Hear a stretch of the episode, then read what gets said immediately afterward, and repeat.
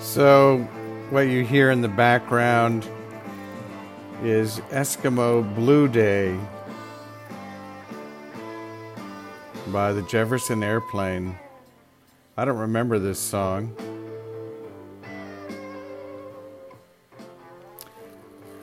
I think it was on the Volunteers album. And I didn't like that album at all.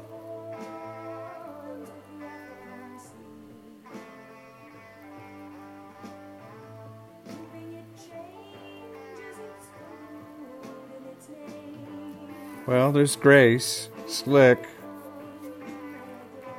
Yeah, it seemed like they were really mad and and doing drugs. And the summer of love was definitely over.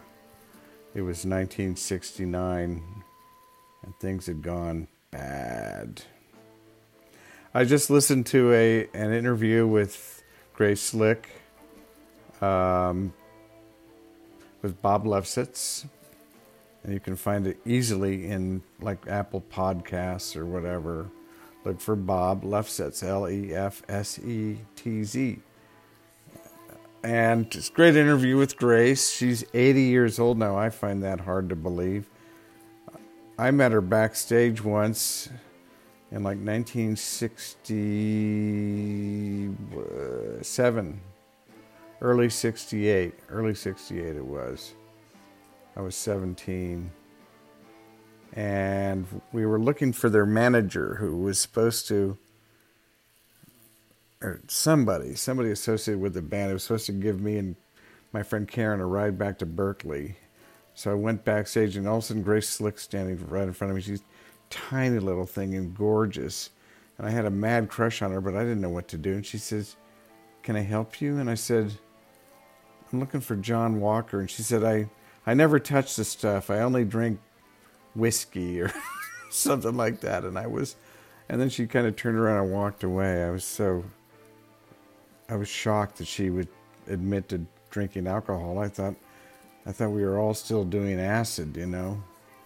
Um, anyway, yeah, it was. I still rem- remember how just tiny she was and gorgeous. Anyway, so good interview. Now, the other thing I wanted to mention is I got a note from a couple people said they because of my my uh, audio boo from yesterday about being the uh, Norma Desmond of uh, iPhoneography that I'm Pixels is going to go away. No, it's not going to go away. It's never going to go away. I will never I will never give it up. I love it too much. And it is um, I I made the mistake, and this applies to anything in life. I got some expectations up, or I decided that I wanted to do something, and you know, enforce something that you can't force. And this applies to anything in life and just some ideas I had. And I've done it before. Um, and then, of course, I went on Facebook, and Facebook always depresses me.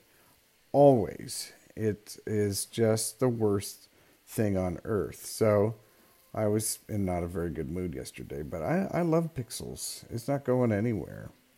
And I don't know what's going to ever turn into, but, you know, uh, whatever, you know, it's going to keep going. And, uh, you know, artists will keep contributing to it. So, um, yeah, I'm very appreciative of the artists who contribute, the, my, the, the core group, and I'm always happy and excited when I see somebody new or somebody old post a picture. Makes me happy, you know. So, and like I said, you know, I got a couple ideas. Now, whether or not it will, you know, I still am on um, the mission to gain acceptance for, for iPhoneography as a as an art medium unto itself, and I love the artists, uh, past and present, and you know who knows in the future. But still means a lot to me. So, anyway, yeah, so we're looking at the, you know, the thousand year reign of pixels, the million year reign. I don't know, but so, so if I gave anybody the wrong idea, no, I love pixels too much. And I'm going to open the pixelation gallery, and that might open some other opportunities for the for pixels artists, including me. Remember, I'm out for myself too. At least as an artist. But anyway, this is Knox riding the wild bubble with you into the future. Over and out.